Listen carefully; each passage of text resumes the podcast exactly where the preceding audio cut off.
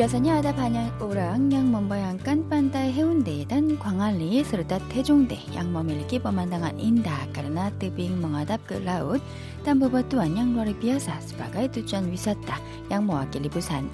월화분 태종대 떠르르 딱디 우중 브라이란 블라우 영도 부산 남은 디닥 반약 양망의 따위 깔라우 태종대 브라다디 달란 블라우 영도. 영도 머물리기 뻔한 빌란 꾸노 다리 월가 부산 단 월가 스탠밭 바다왁도 있도. 육골린 고레아디샤리니 머늘루스리 영도.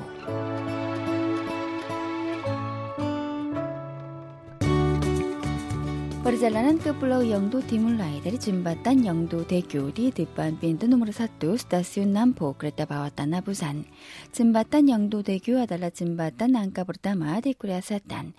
Jembatan angka berarti jembatan yang dapat diangkat dan diturunkan baik untuk satu sisi ataupun kedua sisi dari jembatan agar kapal bisa lewat.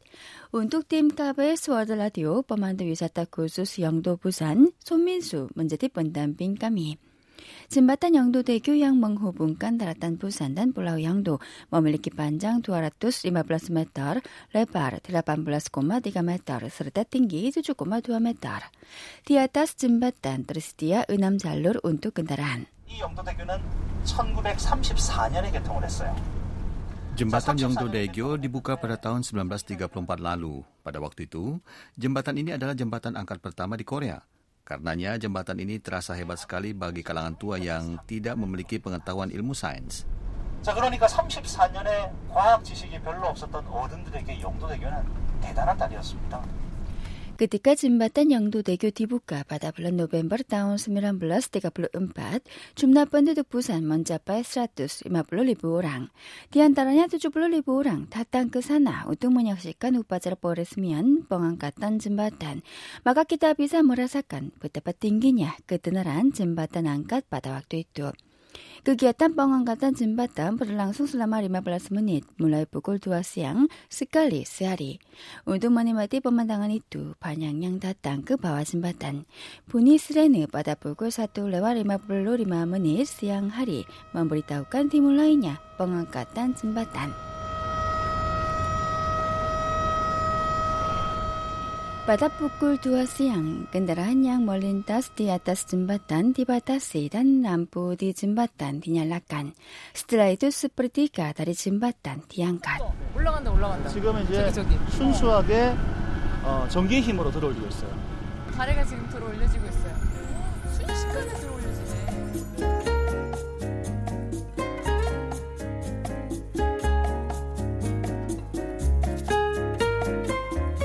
Bagian atas jembatan mulai diangkat. Katanya jembatan diangkat sampai ketinggian 31 meter selama 7 menit. Setelah jembatan diangkat, kapal-kapal yang sedang menunggu melintas di bawah jembatan. 어, Biasanya yang menyaksikan pemandangan itu di bawah jembatan. Namun pemandu wisata Sominsu mengusulkan agar kami naik ke atas jembatan karena dari atas jembatan pemandangannya lebih bagus.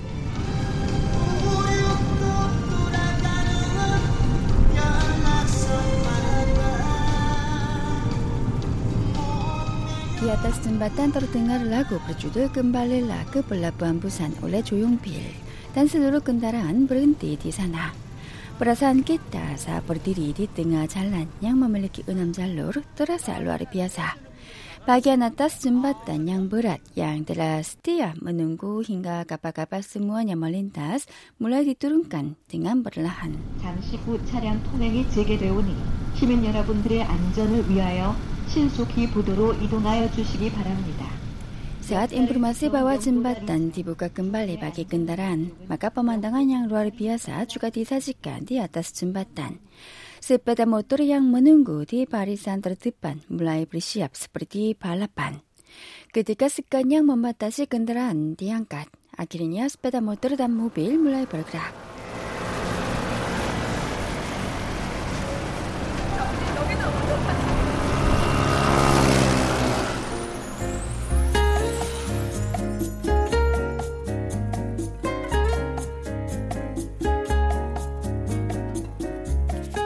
Mereka turun dari ujung jembatan Yongdo-daegu. Produser Jian mendengar dari pemandu wisata bahwa ada tangga yang luar biasa. 이 아래쪽에 계단을 보세요. 돌의 색깔이 다르죠. 자, 이 다리는 Coba lihat 1934년에 개통한 tangga di bagian bawah ini. Bagaimana?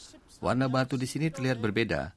Jembatan ini dibuka pada tahun 1934 dan pada bulan November tahun 2013 lalu, jembatan ini mengalami rekonstruksi untuk melebarkannya.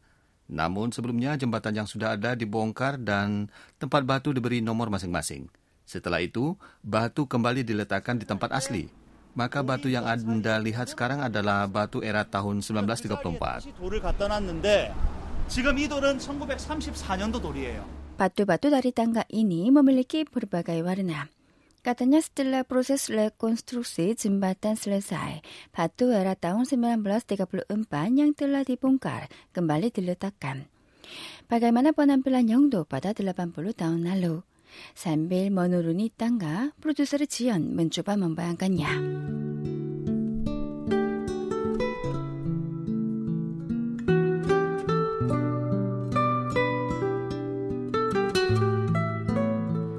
Busan adalah ibu kota sementara Korea saat pecahnya Perang Korea mulai tahun 1950 hingga 1953. Para pengungsi yang terpaksa berpisah dengan keluarganya berjanji akan kembali bertemu di bawah jembatan Yongdo-daegu di Busan.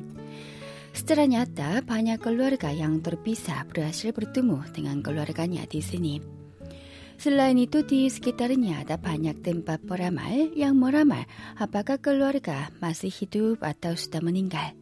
Katanya sebanyak 50 tempat peramal selalu ramai pada waktu itu.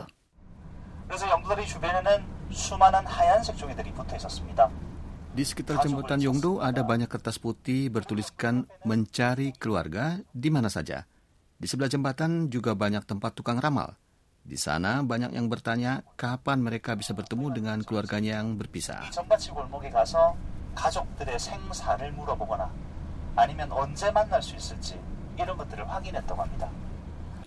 전밭이 골목에 가서 가족들의 생사를 물어보거나 아니면 언제 만날 수 있을지 이런 것들을 확인했다고 합니다. Di masa lalu tukang ramal dijuluki sebagai Jombachi dalam dialek Busan. Namun sekarang tempat peramal itu telah hilang dan tinggal satu bangunan yang masih memiliki jejak masa lalu. Bangunan itu terasa kuno karena ada dinding beton dan atap pelat yang sudah usang. Di depannya ada warung makan kaki lima berwarna oranye. Nomor telepon yang tertulis di sana berarti masih ada sejumlah orang yang mencari tempat peramal itu. Di jalan di mana para peramal telah hilang, ada ruang pencatatan jalan khusus tempat peramal Jombachi. Di ruang pencatatan yang tersedia di tiga stand, terdapat ruang peragaan yang bisa meramal takdir dengan cara digital, ruang pameran peralatan yang digunakan para peramal masa lalu, dan ruang pameran foto-foto yang menunjukkan penampilan masa lalu di jalan itu. Apakah orang-orang di dalam foto ini berhasil mencari keluarga? 월라뿐 한비르 두주블루 따온 들라 보를랄루 디스니 마시아다 루카 하티 하키바풀 안고레야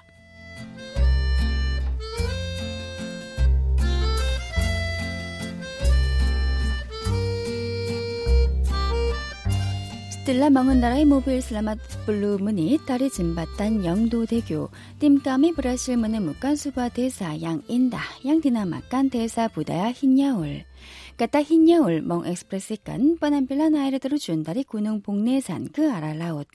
Sekarang tempat ini menjadi tujuan wisata karena pemandangan yang indah. Namun di masa lalu tempat ini adalah tempat kehidupan yang penuh kesulitan. 그래서 정말 끝까지 벼랑 끝에 몰린 삶을 사셨던 분들이 여기 오셨어요. Orang-orang yang mengalami kesengsaraan yang terasa seperti berdiri di ujung tebing tinggal di daerah itu. Saat pecah perang Korea, daerah ini adalah pasar Gokce, Jagalji, dan Namhang yang bisa ditempuh dengan berjalan kaki. Para pengungsi yang tidak menemukan lahan untuk mendirikan tempat tinggal mulai membangun rumah di atas jalan sekitar perairan. Tempat itu berada di atas tebing dan di sekitarnya ada laut, sehingga mereka bisa hanyut kapan saja akibat topan. Tapi para pengungsi tidak ada pilihan. Walaupun bangunan modern telah berdiri, namun daerah ini masih memiliki penampilan kuno Busan.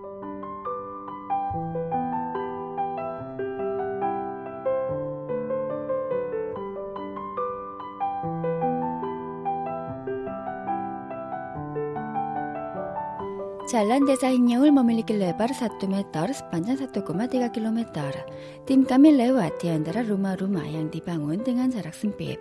1,3 km. Tim kami lewat di antara rumah-rumah yang dibangun dengan jarak sempit. Pagar antara desa dan laut hanya setinggi dada orang dewasa. Umbak laut menjadi pemandangan langsung dari halaman depan rumah. Jika kita berjalan ke arah dalam desa, terdapat sebuah rumah istirahat yang dikelola oleh penduduk desa. Rumah itu bertingkat tiga. Katanya pemandangan yang dilihat dari lantai ketiga terasa bagus sekali Tangga ke lantai ketiga sempit dan langit-langitnya juga tidak tinggi. Di dalam dinding yang berwarna biru tersedia dua meja berwarna kuning dan kursi berwarna kuning, oranye, dan hijau. Produser Jion yang memandang laut melalui jendela merasa sangat segar. 바로 앞에 바다가 보이고 네. Saya bisa melihat laut di depan mata saya. Namun sebenarnya desa ini masih menyimpan luka hati dan kesedihan dari banyak orang. Emosi saya agak sulit diekspresikan, namun pemandangan di sini sangat labai. 기분이 되게 묘하네요. 경치가 너무 좋아요. 근데 Ruangan dari mana kita bisa melihat lautnya indah dan cemerlang karena sinar mentari musim gugur. Namun sebenarnya ruangan sempit yang luasnya kurang dari 10 meter persegi merupakan tempat tinggal empat anggota keluarga di masa lalu. Apakah pemandangan laut yang biru ini yang bisa dilihat dari jendela di rumah kecil telah menghibur hati orang-orang yang menjalani kehidupan yang penuh kesulitan?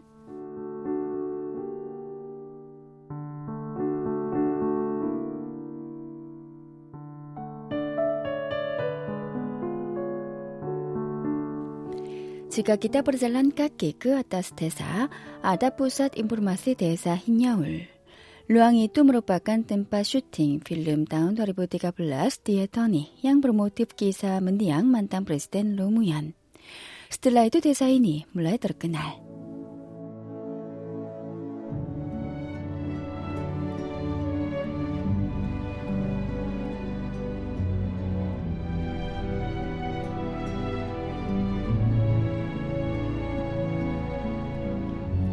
Aktor Sung Kang-ho yang berperan sebagai Nomuyan yang berkegiatan sebagai pengacara saat masih muda memutuskan untuk membantu putra pemilik restoran Sum Nasi yang ditangkap karena dituduh sebagai mata-mata.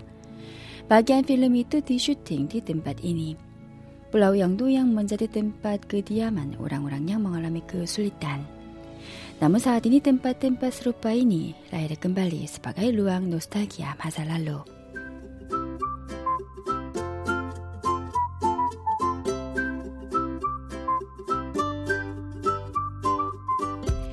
Biasanya banyak orang yang menikmati hasil laut di Busan, namun tim KBS World Radio mencoba makan makanan yang pernah dibuat oleh pengungsi, yaitu mie tepung terigu. Mie itu dibuat oleh pengungsi yang berasal dari Korea Utara. Mereka sulit menemukan bahan mie dingin, yaitu gandum hitam atau tepung ubi. Maka mereka mulai membuat mie dingin dengan tepung terigu. Tim kami menuju ke restoran mie tepung terigu yang membuat mie itu untuk pertama kali di Busan.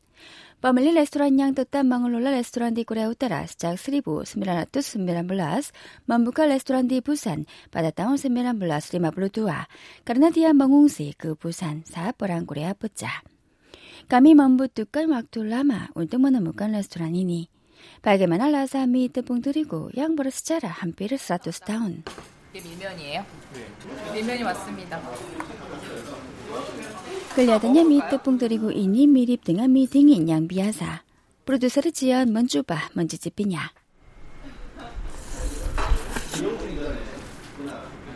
음. 냉면보다 훨씬 쫄깃쫄깃하고 rasanya lebih kenyal dan enak daripada mie dingin yang biasa. Pada awalnya rasa mie tepung terigu ini diperkirakan agak pedas dan asin karena saus di atas mie ini, namun rasanya enak sekali. 안 맵고 되게 깔끔하잖아요. 깔끔 안 퍽퍽해.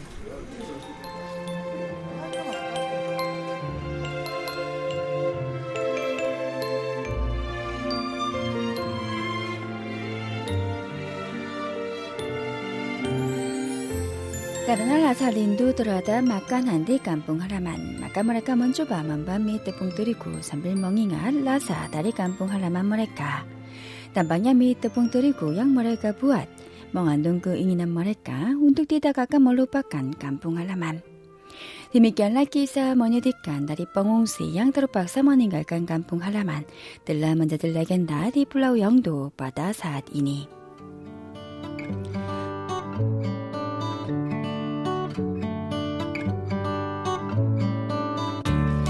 유클린 코레아 민구드판 아까 멍한다르가난다. 그 블라우 성모도디 라웃구니